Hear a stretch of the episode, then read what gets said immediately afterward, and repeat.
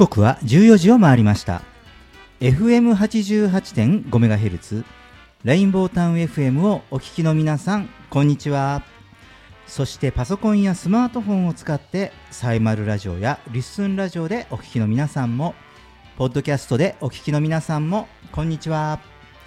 東京ラジオニュースキャスターの松ピーこと松本哲弘です。レインボータウン FM 東京ラジオニュース。この番組は毎週火曜日に個性あふれるコメンテーターとニューノーマル時代の気になる話題を独自の目線で語るニュース解説番組です。コメンテーターは次の時代にパラダイムシフトする企業を支援する専門家集団。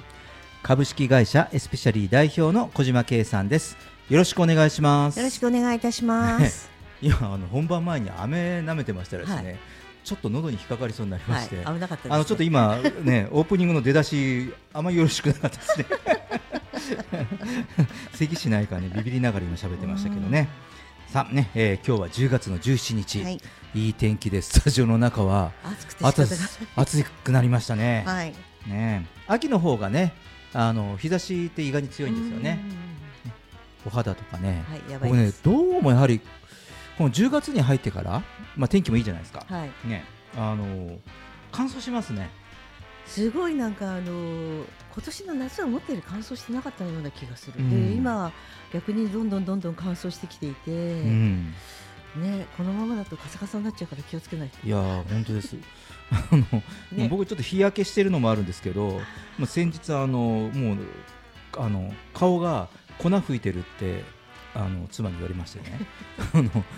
保湿パックさせられましたもん。コーヒーもなっちゃうコーヒーもってあそうそうまんまコーヒーあのコーヒーもって言われましたもん。保湿パックされちゃう。保湿パック生まれて初めてしました。どうりで今日はつやつやだと思いました。ここ数日やってます。さあ、えー、今日ね、えー、10月17日、うん、えー、火曜日は、えー、2023年最後の転写日。はい。ねまあ、何をしてもすべて大吉とされる開運日なんですって、すごいですねそうですねさらにです、うん、えー、今日は転写日と大安吉日が重なる最強 開運日なんだそうです。いいですね、うん、いい日に放送しましたね。そうですね。やっぱり持ってるかな。うん、さあ、あの何かをねスタートするには最良の日というふうに言われてまして、うん、まあ何か物事を始めたりとか、あとまあそのお金の話で言いますと、まあお財布変えたりとか、ね、えー、まあ銀行通帳を新しく作るとかね、あのそういうことをするにはあのとてもいい日だというふうにされています。はい、ね。そんなね、えー、めでたい日に放送ができる幸せをかみしめながら今日はお送りしたいかなと思いますけれども、はい、えー、もう一つニュースありましてですね、うん、えー、この、えー、豊洲スタジオからのすぐ近くです、はい、えー、今ですね、えー、有明コロシアム、はい。まあ、有明テニスの森ですね、うん、えー、ここで、えー、日本で最大のテニスの国際大会、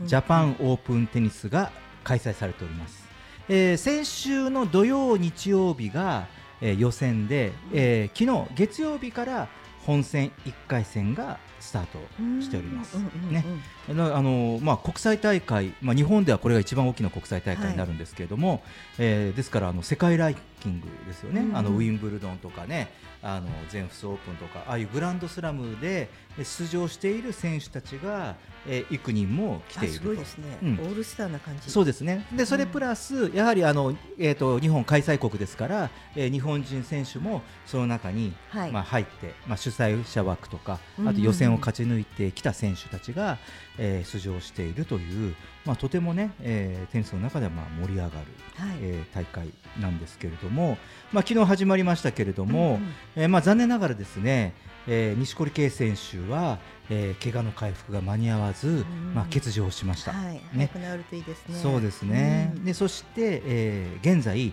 日本ナンバーワンの、えー、西岡義人選手は昨夜ですね、えーまあ、激戦の末、えー、ファーストセットタイブレークで落としてセカンドセットを取ってでファイナルセット第3セットに行ってこれもね最後までもつれたんですけれども、まあ、残念ながらどちらかというと実力差というよりもまあ、ちょっと月が相手選手の方があったかなという感じで、はい、えー、残念ながら、まあ、敗退してしまいましたけれども、はい、えー、まあ、今日もですね、うん、えー、他の日本人選手、はい、まだまだ、えー、いますので、えー、今日1回戦、えー、戦っています。で、えー、私もですね、えー、近くですから、はい、えー、今日は、えー、放送が終わりましたら、はい、有明コロシアムに行って応援をしてこようかなと。もう完全にウェアがあの、はい、テニス選手のはい、感じになってますけど、はい、今日ちょっとお暇な方への YouTube ご覧になっていただけると もうほとんどあの普段あのテニスコートで練習しているような格好と、うん、えー、そのままで来ておりますけれどもね。はい、えーまあ、それも一つとい。うことで、はい、まあ、そして、えーまあ、音楽界には残念なニュースが、ね、ね昨日入ってきましたね、はい、えー、歌手の谷村新司さんが10月8日にお亡くなりになられていたとね、うん、昨夜報道がありましたけれども、はい、まあもうね本当にその日本の音楽の発展に、まあ大変寄与した谷村新司さんねですけどもまあご冥福をお祈り申し上げます。うん、あの僕はですね、はい、あの中学のまあ小学校6年生ぐらいでフォークギターを覚えて、えー、まあもちろんあの課外活動っていうかね課外クラブはテニスをやってたんですけれども、はい、あのほら授業中にあるクラブ活動ってあるじゃないですか。そこにあの軽音楽クラブっていうのに入ってあの文化祭とかで、はい、あの仲間3人と、まあ、フォークギターで演奏して、その時の曲がアリスの曲をコピーして演奏した。初めてです。あの人前であの中学校の体育館のコードでステージに立って演奏したのが、えー、この、まあ、谷村新さんが当時アリスですねアリスの曲でした。はいなのでとてもあの個人的にもなんかそういうことをね思い出す感慨深いものがありまして、でもねあのね歌はね、はい、もう皆さんの心に残っていくと思いますので、ねまあ、あの今日はねあの曲は谷村新さんとか、はい、アリスの特集でお送りしたいかな。というふうに思っています。はい、はい、えー、さて毎週オープニングで世の中のニューノーマルな話題をニュースピックアップとして紹介していますが今日はこの冬は暖冬傾向。一時的に大雪もです、えー、気象庁が19日に発表した今年12月から来年2月年明け2月までです、はい、にかけての、まあ、冬の長期予報によりますと、えー、上空の偏西風が日本付近で蛇行して、まあ、これ前もね僕言ったんですよ、はい、この秋口あったかいですよって、うんうん、この偏西風が蛇行しているからって言ってあの時はえー、っと8月ぐらいかな？に9月と、まあ、11月から年末12月ぐらいまでの長期予報のお話したんですけど今度は、はい、もう来年2月まで、これもねこの偏西風が日本付近でかなり蛇行してましてですね、まあ、平年よりも北を流れるというふうに見られておりましていわゆる西高東低の冬型の気圧配置となるのは一時的になってしまうため東日本、西日本と沖縄、奄美、まあ、いわゆる日本列島ですね、はい、まあ、ちょっと厳密に言うと北海道以外になってるんですが、まあ、そこを中心に寒気が流れ込みにくくなる見込み。まあ、もっと分かりやすく言うと暖かいと。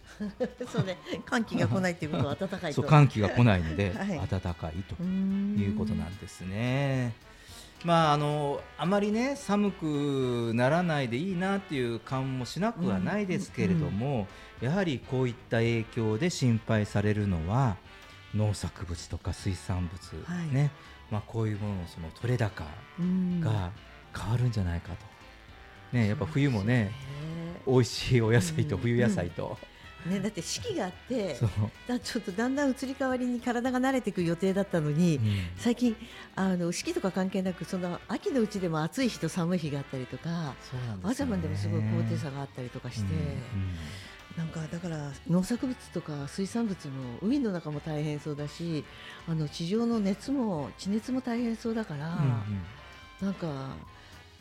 まあ、異常って言われるのが普通になってきたっていうところがあるからね、うん、そうなんですよね、うん、なので、まあね、だいぶ暖かいことでね、うん、あのこう作付けできる気候も変わってるから、はい、そうなるとなんかその育てられる品種も違ってくるし、まあ、ちょっと取れる魚もね、はい、あの変わってきたりとかってすると思うんですよね。なので、まあちょっとねその徐々にですけれどもやはりこういった、えー、まあその異常気象っっていうとちょっと言い過ぎかもしれないけれども、うん、でもそういった傾向っていうのは、まあ、こういうね、えー、今年の冬なんかも出てますよね。うん、うん、ただしなんですよ。その、この冬について、まあ、一応ね暖冬傾向と予想してながらもやはりそのこの夏ですね、はい、まあ、記録的な高さとなった日本海の、まあ、海面の水温が、まあ、冬も平年に比べて高い状況が続くと予想されるため、うん、一時的にですが、まあ、寒気が流れ込む。ということが、まあ、その発生しやすくなるというふうに言われてましてで、まあ、これどういうことかというと寒暖差が激しい日があるのでこれまたあの皆さん、ね、健康に注意していただきたいなというふうに思います。うん、なのでね、はい、あのやはり、えー、やはりちょっとこういったね暖かいんですけど、まあ天気予報には、まあ十分注意が必要だなというふうに思います。そうですよね。なんかあの、まあもう本当に異常でこう暑い日がこんなに続くと思わなかったりとか、うん、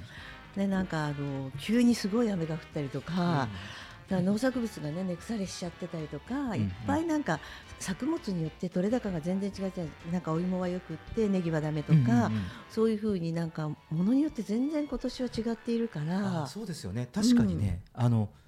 なんですかね。こう野菜とかがないんじゃなくて、あのすごいたくさん取れてるものと 全く取れなくなっているものが激しいですよね。でなんかこのこれから寒くなっていったら鍋を食べる気満々なんだけどネギが腐っているとか言われると、うん、あ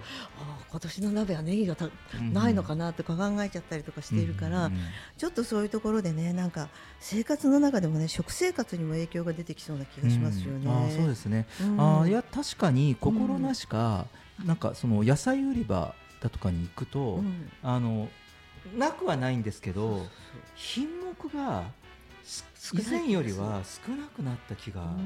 しますね。うん、ねそんな気がしますよね、うん、だから本来だったら秋になったらいっぱい出てきそうな栗が少ないところがあったりとか、うんうんでなんか松茸もね取れるところと取れないところの差が激しかったりとかしてるとか、うんうん、もうテレビで見てる限りは松茸今年食べれるかなとか思いながら見てるんだけど、うんうん、そういうところがあるからなんか予報を見ながらねちょっと今あのたくさん取れてるものをいっぱい食べておいた方がいいかなっていう、うんうん、気がしてます。そうですよね、うん。ねあのまあ、こうやって話をするとあふと何気なく、うんね、あのスーパーの売り場なんかを思い起こすと、はい、あ先ほど申し上げたような、まあ、品目が少なくなったな、というのはね。ね、うん、だからこのちょっと気がついたりしますね。そうお魚屋なんかもねきっと、うん、そういうのを見ていくと違いが出てくるんじゃないかなと思うからちょっとお魚もね注目してみようかなと思うんですそうですね。まあサンマの話がそうでしたものね、うん、やはりねだいぶねあの北の方を泳いでるし、あの本来沖縄で取れるはずの魚がえー、四国の方の沖で釣れたりとかね、う。ん、そういったことも、ね、実際に、ね、起こってますからね、うん、まあ、徐々にね、はい、あのちょっとこういう、ね、気候変動の影響っていうのは出てるんでしょうかね。うん、はい、えー、以上今週のニュースピックアップでした。東京ラジオニュース。東京ラジオニュース。東京ラジオニュース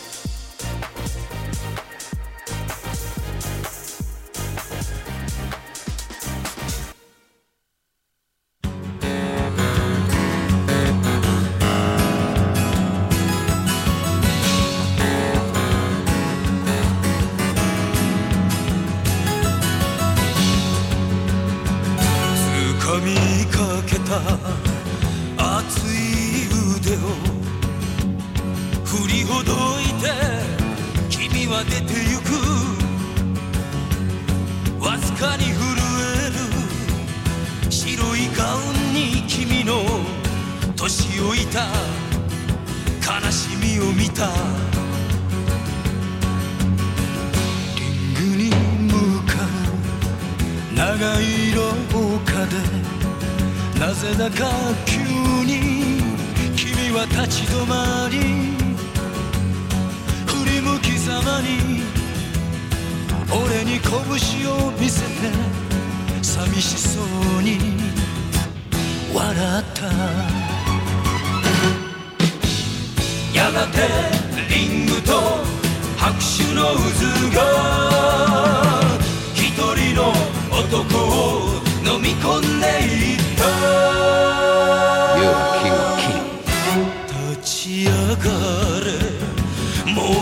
るの足で立ち上がれ。命の炎を燃やせ。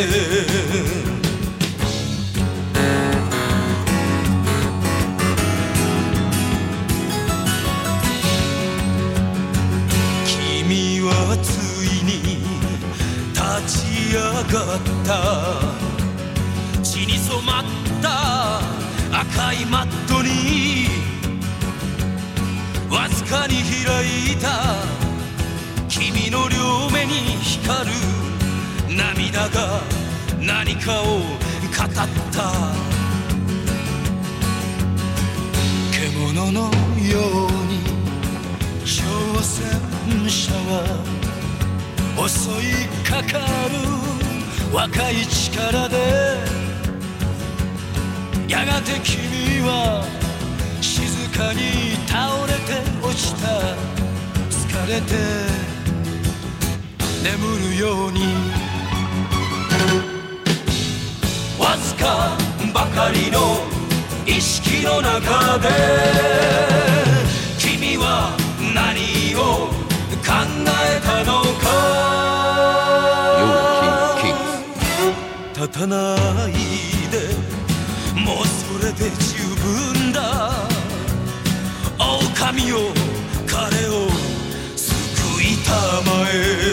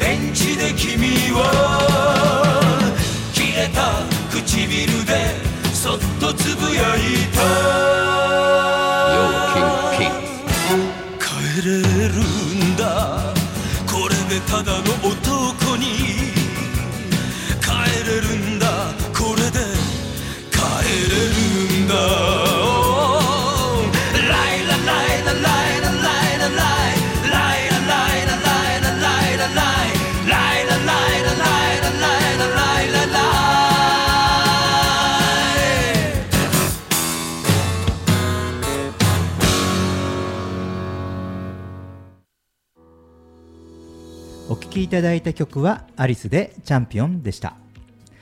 レインボータウン FM 東京ラジオニュース。今日のテーマは Z 世代のビジネスパーソンのニューノーマルな働き方です。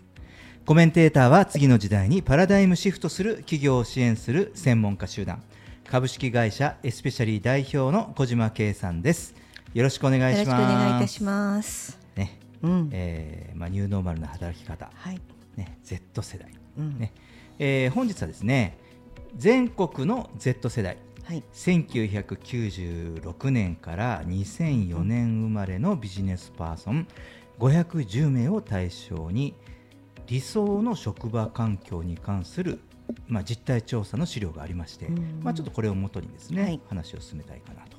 思いますが、まあ、あのこの調査の背景として、えー学生時代や就職して間もない頃をコロナ禍で過ごして、まあ、就職活動を始めて、まあ、新社会人として仕事でも、まあ、こういうそのコミュニケーションが制限されていたというのが、えー今申し上げた、えー Z 世代になるんですね。でまあ、その彼らは現在の働き方をどのように感じているのでしょうかと。でまたどんな、えー職場環境で働きたいと考えているのか、まあ、このあたりを、えー探ってみたいかなと、うん。まあね、ジェネレーションが、ね、違いますが、はい。ちょっと我々とは、ね、違う感覚があるし。ね。でちょうどね、えー今、えー先ほどの曲が鳴っている時に あのうちの番組ディレクターの、はい。関森愛沙さんに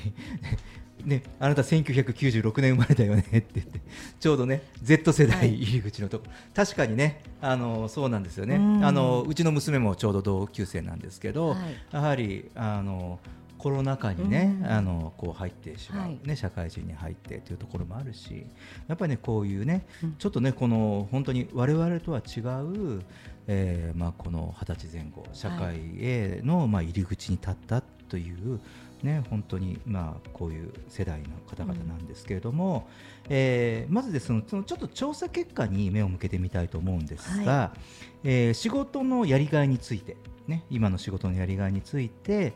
えー、Z 世代のビジネスパーソンの約半数以上、えー、52.7%が楽しくやりがいがあると回答する結果となりました。ねえー、合わせて Z 世代のビジネスパーソンの6割近くが、まあ、58.2%が現在の職場環境や働き方について良いと思っていると回答する結果となりましたということなんですね。この環境がねあの、うん、どういう環境かっていうのが、まあ、あの詳しくわからないところはあるんですが、うん、やっぱなんかあの学生時代からこうなんだろうな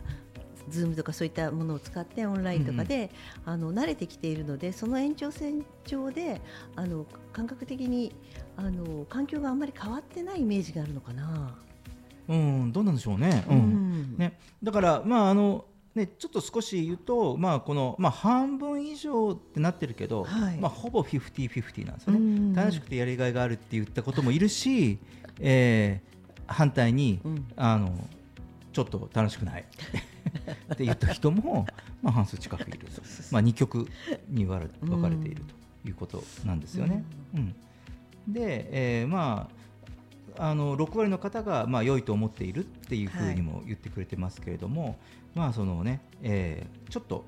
2極になっているのかなというふうには思います。うんで、えーまあ、ちょっと結果の2つ目なんですけど、はい、えー、現在の職場環境の組織文化とか制度について質問したところ、ねえーまあ、仕事にやりがいがあると回答した人の、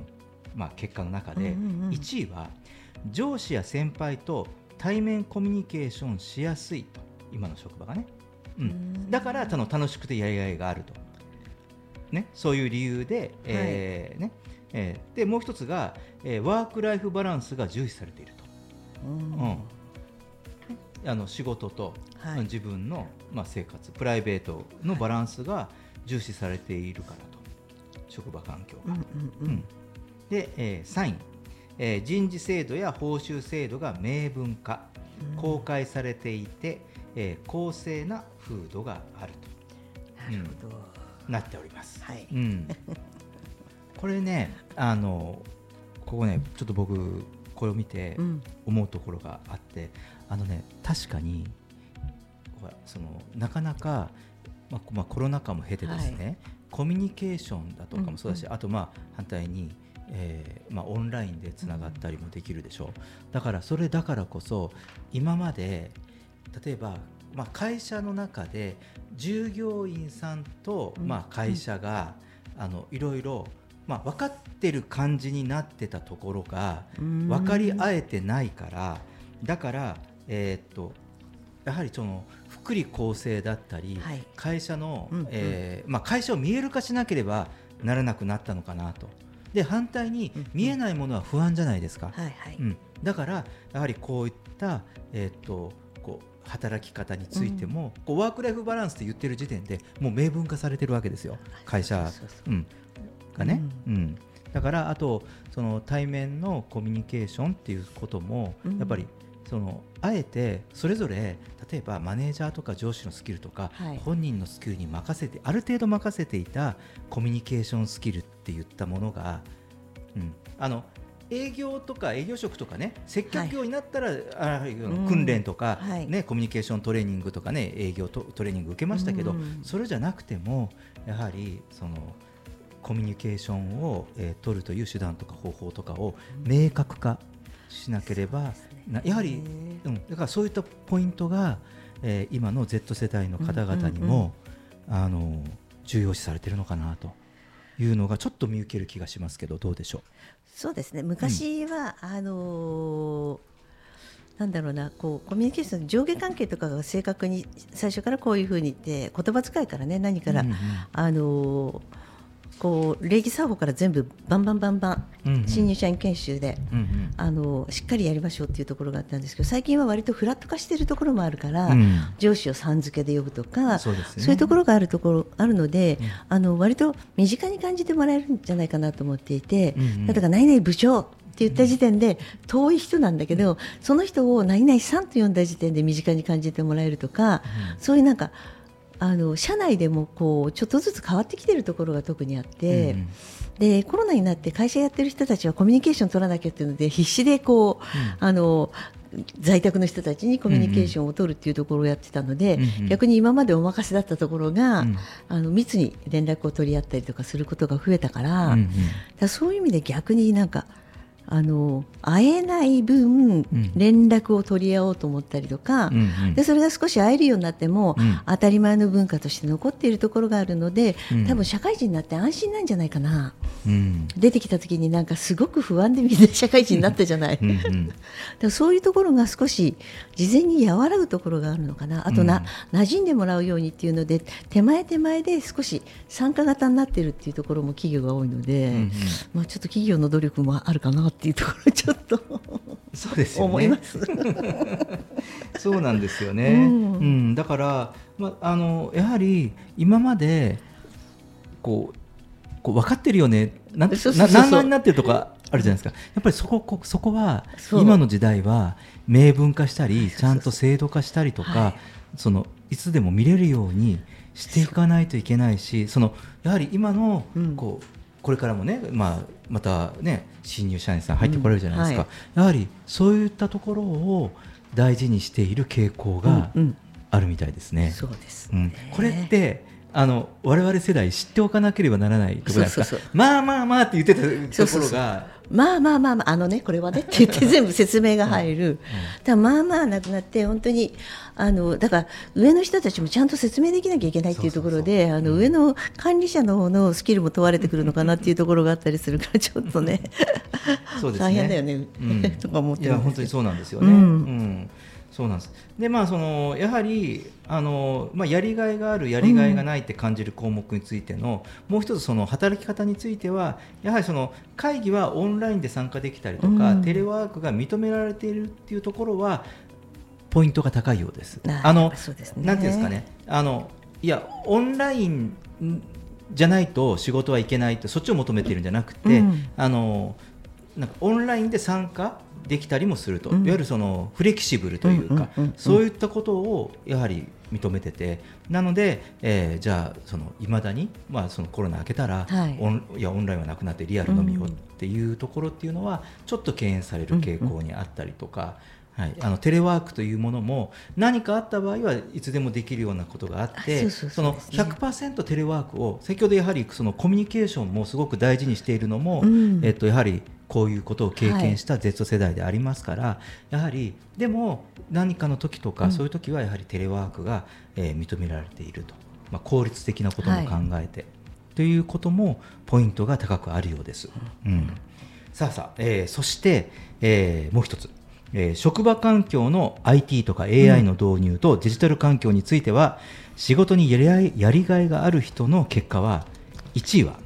PC やスマホ等の端末が個別に支給されていると。はい。はい。まあ、これもう普通でしょうね、多分。そうですね、うん、2位、えー、書類のペーパーレス化を目的にデータで情報管理している、うん、まあ、あのこれはですねあの、まあ、10月から電子帳簿保存法とかね、いろいろもうこういう法的にもそうしなきゃいけなくなってきたからね、まあこれ、うんうん、まあ、当たり前でしょうね。はい、で、えー、3位、出退勤や労務環境がグループウェアで管理されているとか、はい、でこうねベスト4はね結構ねここら辺なんですよ。支払い請求書の発行がクラウドで管理されているとか、ね、支払い書とかね、うん、請求書とかね見積書の発行が。という結果となりましたと。うん。うん、これ Z 世代のビジネスパーソンになった人たちがこう言っているわけですから、うん、やはりまあなんかこういうことに対してクラウドサービスとかに対して感度が高いからね、ね、なのであのこれあの結構ポイント高い多いですね。いや職場環境に求めるところで。これはあの長尾さんの DX の話を聞いていただいた社長さんたちにはちょっと耳の痛い話で、うん、あのやっぱ入ってくる方たちがこういうところに敏感だっていうことは、うん、あの上も歩み寄って敏感であった方がいいんだなって感度上げていった方がいいなっていうのはちょっと思いますよね。ねそうですよね。うんでまあ、それに対して、まあ、まだあのチャットボットとか、うん。まあ、AI の導入に関しては、まあ、いろいろ社会的には、ね、その活用が話題にはなってるじゃないですか、うん。オープン AI の話とかもそうですし。ですけどまだその積極的な導入移行というのはまあ見られなかったと、うん、そういうのがうちの会社には入れてほしいなとか、うん。あると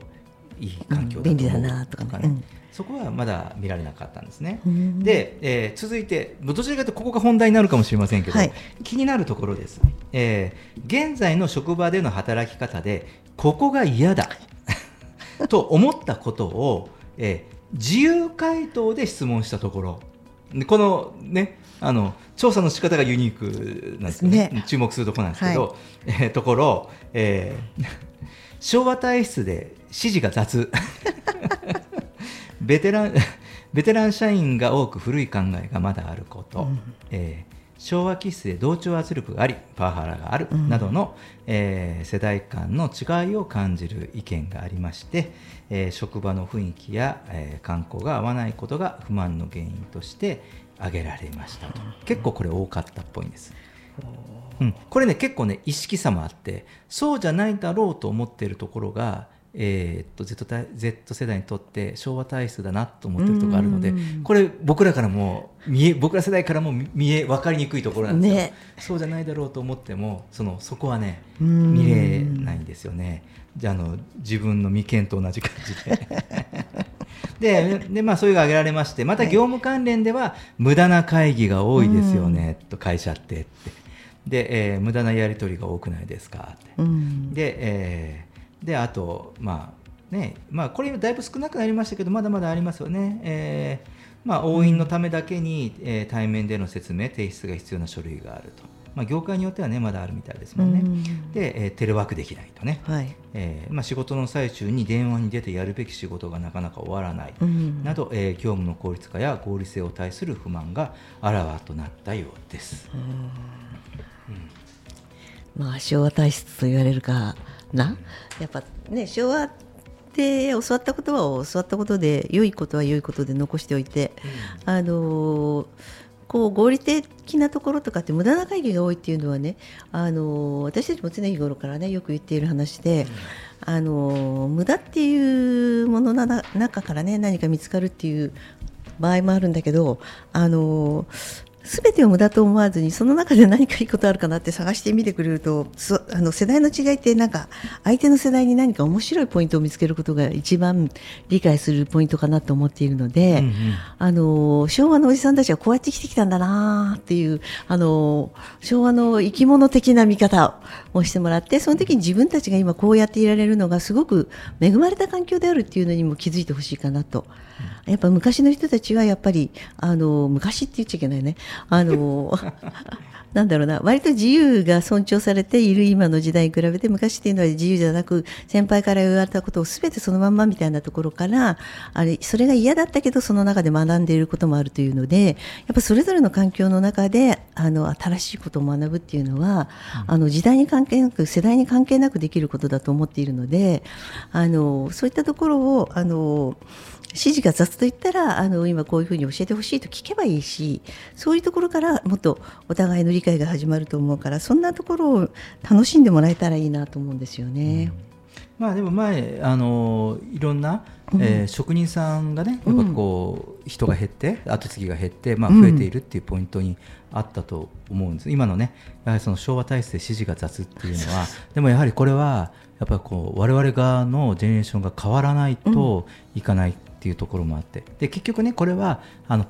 あの価値観が違うのは当たり前じゃないですか。うんでなんですけどあの結局そのお互いの価値観を認め合わないと進まないところでありまして。でもこれはその、まあ、あえてね僕が常々言うとそのやっぱ今回調査対象となった、ねこの、えー Z 世代の生まれの皆さんっていうのはだってね実際にそのまあなんていうのかな。流行語になりましたよね。悟り世代とかはい。ってなってましたけど、ねそのどうしてもこれ自分たちが望んだものとは別として、うん。えっとまあ、コロナ禍でリモートワークとか、はい。なんかそういったものをね、あのまあ、経験する、うん。で他我々経験してないわけですよその世代の時に。ね、うん。でそこを経験していってやっぱその社会のがどっち向いた方向で行ってるかっていう、うん、我々って上り調子で行ってるからもう一定の方向で風が吹いてるって分かってる全体で育ってるから。やはり我々世代は今度はやっぱりこの彼らはどっちから風が吹いてるのかっていうのを自分で掴まないといけない。まあ、多様性と言われたらかっこいいけれどもでも自分で風読みしていかなきゃいけないという、ね、まあ、不安不安定な世代で生きているっていうことを、を、まあ、ちょっと認識しなきゃいけないのか。な、うん、我々みたいにこうイケイケで言ってるところの世代ででそその価値観でいうとやっぱそこはギャップが出てくることだとも思うし、うん、うん、で特にやはり、まあ、そういうふうにあの、まあ、要素があるものですから、うん、どうしてもその傾向として、まあ、調査の結果を見ると、まあ、そのタイムパフォーマンスを重視というか、はい、まあ、効率化とか合理性を求めるっていった、うん、えー、ところ、ね、えー、まあ、そういったところを重視している世代なのかなと思います、うん、でもよく取ればこれから日本が少子高齢化で労働力不足になるときに、はい、まあ、例えば彼らがあこうやったらもっと手間省けますよねとか、うん、なんかそういうことを重視する世はい、世代、うん、なんかちょっと我々の時に無駄は美徳みたいなところもあるじゃないですか。そうそう。頑張,、頑張ればなんとかなるみたいな、だだけどでもそうはいかなくなってくるわけだからそのねこれからね日本の社会、なのでそこに対してはとても彼らの知恵とか意見とかっていうのは役に立ってくるものじゃないかなと思うし、で反対にその彼らがいろいろやるときに、えー、今までどうしてきたのかっていうことも生かしながらやっていただくっていうことで、えー、まあ相互扶助ですよね、うん、えー、まあ、そういったことが大事なのかなというふうに思いました。はい、えー、小島さんありがとうございます。レインボータウン FM 東京ラジオニュース。テーマは Z 世代のビジネスパーソンのニューノーマルな働き方でした。曲に行きましょう。谷村新司でスバル。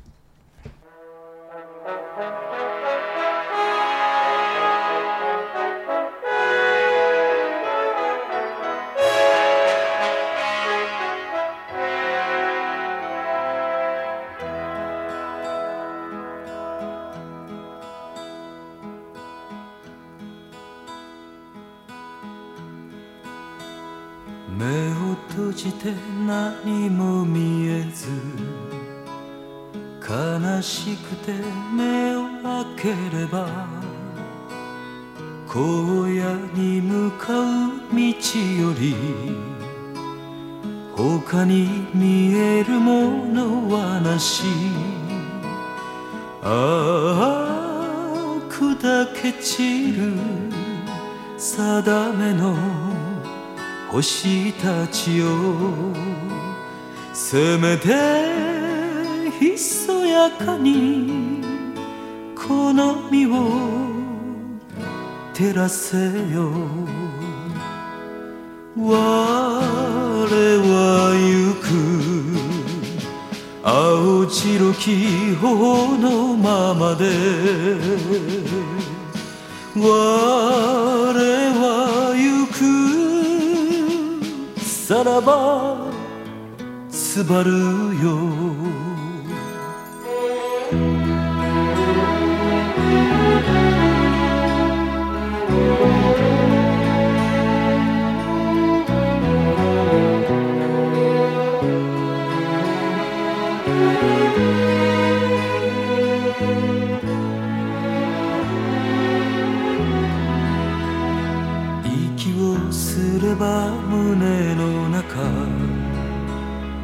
唐辛子は泣き続ける。されど我が胸は熱く。夢を追い続けるなり。ああさんざめく。名もなき。星たちよ。せめて鮮やかにその身を追われよ我も行く心の命ずるままに。我も行くさらばすばるよ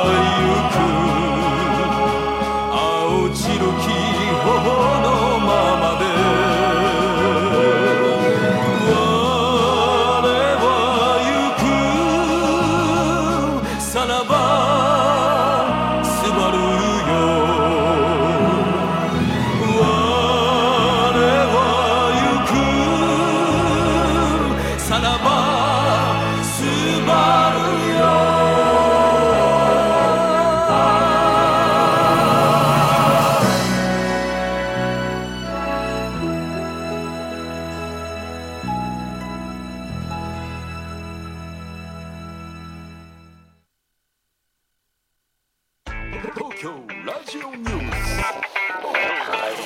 ラジ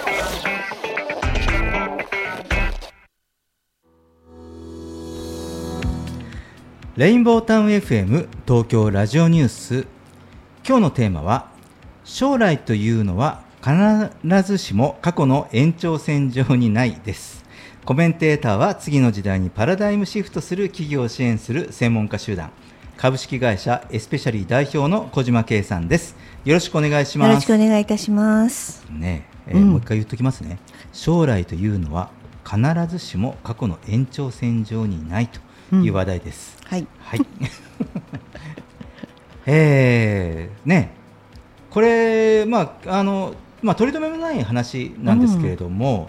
えーまあ、よくあの、まあ、こう情報が世の中たくさん増えてきてはい。という話をしたときにですね、えーだんだんとあのこう感じるのが、えー知識がないと勝てないとかね、はいはい。知識がないととか、うんうんうん。あと戦略がないとと、はいはい。あと、まあ、経験があるないとか、ね、こういうのを重視してきたじゃないですか我々の世代とか。そうですね。なんかそういうふうにしてなんかあのビジネスマンとして成長していく問題よ的なことをね、うんよく先輩たちから言われましたよね。はい言ってたしさ、うんなこともあろうに、まあ、うあの言っちゃうとですねこれを教えてましたしね僕そうそうそうそうそう。これ教えてた僕が言うからなんなんですけどいやもうね変わったんですよ。あうんでももうなんかうん本当に、あのコロナのき来てとかなんかでも本当に大きなあの潮目があったっていうかね、うん。変わり時があったのであのみんなで逆に一斉に性のせいで変わるチャンスが来たんじゃないかなと私は思っているので、そうですね、うん。あのその当時は良かったの、はい。で良かったというかその世の中の流れ的にも空気もあと価値観、うん。みんなが大事にしている、えー価値観も、ね、そこに合わせた、うんうん。でただ今のこの時代時間から見ると、どうも少し重たい思考のような気がうん。しております、うん。はい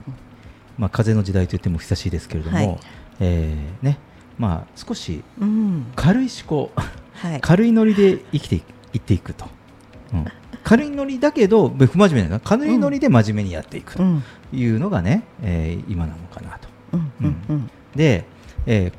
まあ、ちょっとこれも、えー尖った言い方ですけれども思いつきでいく、うん。えー思い込みでいくうん。というようなただ、えーまあ、それをすぐやる行動するっていう、うんうんすぐやるっていうことがポイントで、はい。これ先ほど言いました通りその軽いノリでって言ってますから、ダメだったり違ったりしたら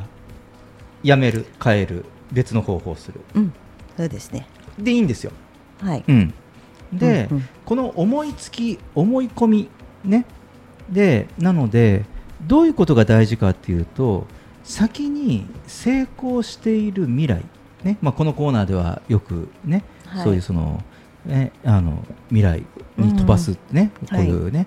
えーまあ、粒子フォトンを飛ばすってねね。えー量子力学的には言っていますけれども、うんはい。えーまあ、この発注するイメージと感情、まあ、これが磁場とか波動とかっていうふうなことが言ってましたけど、はい。まあ、ここの話に入ってくるとですねなんか感じませんか？聞いてる皆さんも えなんかちょっとこれスピリチュアル的な感じになってきてない？って思うと思うんですよね。そうですね。なんか現象的な話だけでなんか事実と違う現うん現実と違う的な感覚を持っちゃううんことが多いかもしれないですね。ねうん。なので、まあ、こういった、まあ、成功している、ねうんイメージとか感情が先で物証化は後って言いますけど、うんね、これは、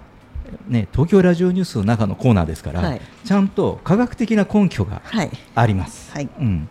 えーこれは脳の機能の話になるんですね。うんうんえー皆さん、ラスという言葉を聞いたことありますでしょうか、ね。えーね。レレティキュラー・アクティベーティング・システムというね、えー、これを略してラスと言います。はい、はい。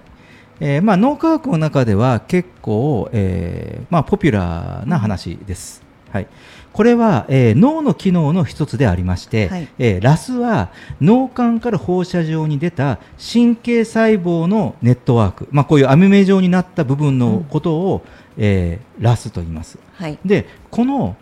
脳の機能の話ですよ、うん、ラスの役割というのは関心事に対して脳が情報を集めるための役割。の脳が情報を集めるために鋭敏になっていく。っていうことはこれラスの役割なんですね。うんうん、で五感に入ってくる大量のメッセージの中からどれを意識するかを決定するっていうのもラスです。はい、で、えー、目の前に起こるさまざまな現実のどれを認識してどれを認識しないか振り分けるのもラスです。うん、はい、はい。えーね、あと大脳皮質に興奮を与え覚醒意識水準を維持するというのもラスです。うん、はいでそして私たちの大事な呼吸ですね、はい。うん、えー、呼吸中枢とか、まあ、循環中枢、まあ、血液の流れとでも言いましょうか、はい、え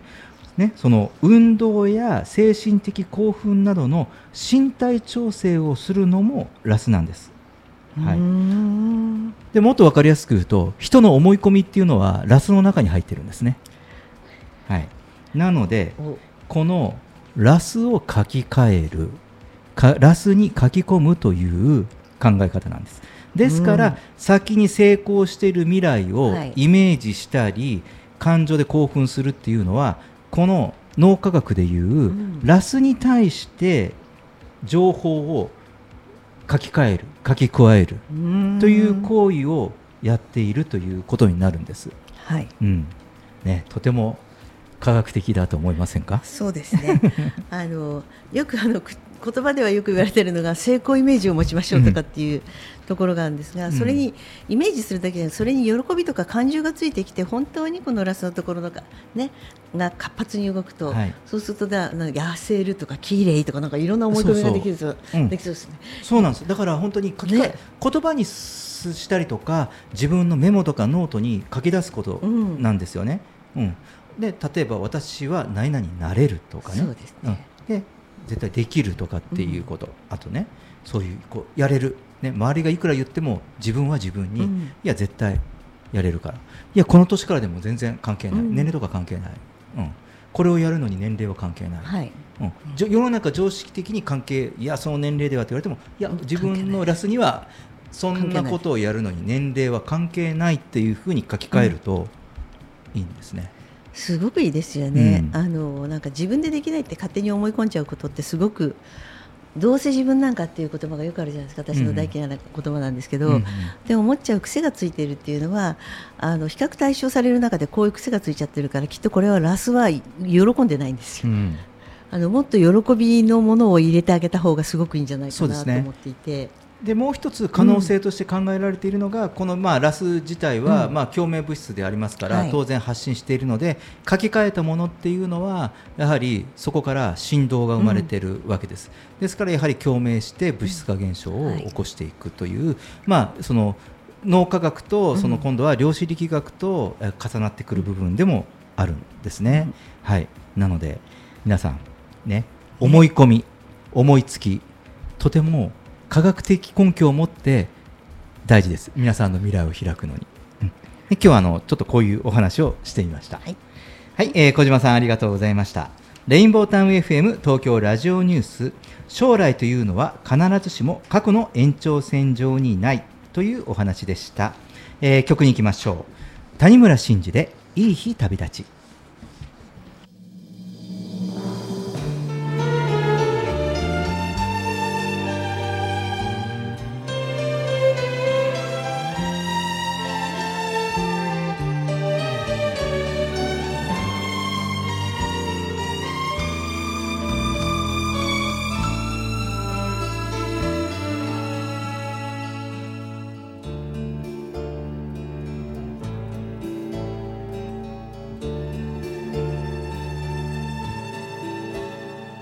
雪解け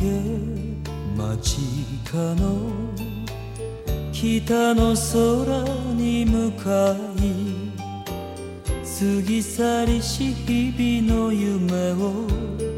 叫ぶ時帰らぬ人たち熱い胸をよぎるせめて今日から一人きり旅に出る。ああ日本のどこかに私を待ってる人がいる。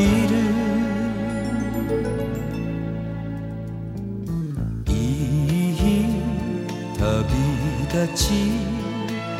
夕焼けを探しに母の背中で聞いた歌を道連れに。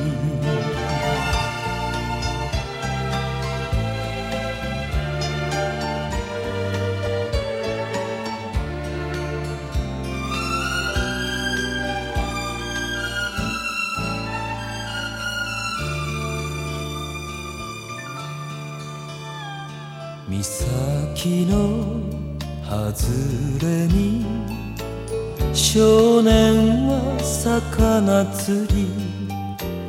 青いすすきの小道を帰るのか。私は今から思い出を作るため砂に枯れ木で書くつもり。さよならと。ああ日本のどこかに私を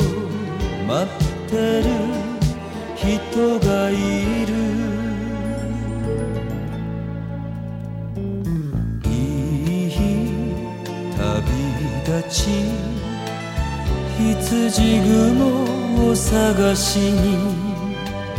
父が教えてくれた歌を道連れに。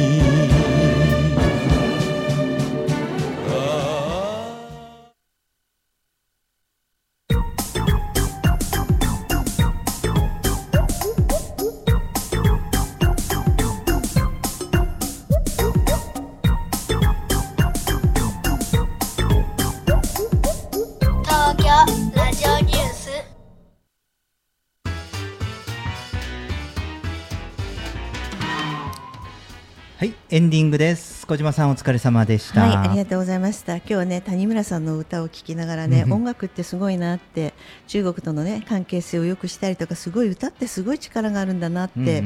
思うのを聞きながらそれとあと、ラスの話でね Z 世代の方たちにもこのラスの話をちょっと聞いてほしいなと思うんですよね。うんうん、あのできるだけ仕事をするときに楽しみとか喜びを見つけてもらって良い波動でこう仕事をしてほしいなと思うところなんですよね、うん、ちょっとできなかったりするとネガティブになってしまったりするところがあったりするのでその辺をねあの一緒になんか変えていけたらいいなっていうのを思いながらこの今日はちょっとラスをもうちょっと勉強しようかなと思いました。あなるほどね、うん、そうですね。僕もあのこういう話をね毎回後半はさせていただきながら、やはりその何を求めているかというと、うん、こう新しい、はい、その今までの学校教育とは違う、やはり教育とか、はい、こう育成の在り方みたいなことを少し探ってみたいかなというふうに思っています、はい。えー、東京ラジオニュースでは番組公式 X を開設しています。ぜひフォローしてください。そして皆様からのご意見ご感想全国からの情報はハッシュタグ東京ラジオニュースとつぶやいてみてください。それではまた来週お会いしましょう say where she came from. Yesterday don't matter if it's gone. While the sun is bright or in the darkest night, no one knows. She comes and goes. Goodbye, Ruby Tuesday. Who could hang a name on you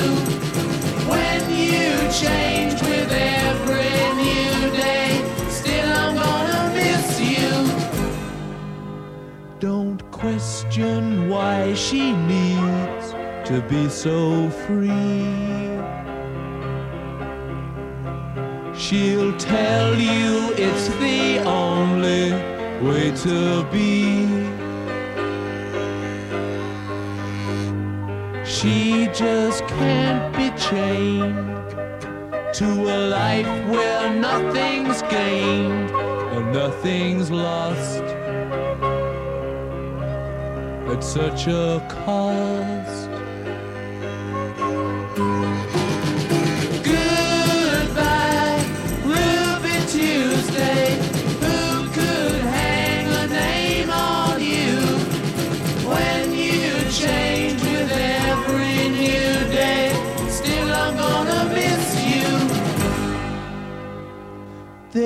No time to lose, I heard her say. Catch your dreams before they slip away. Dying all the time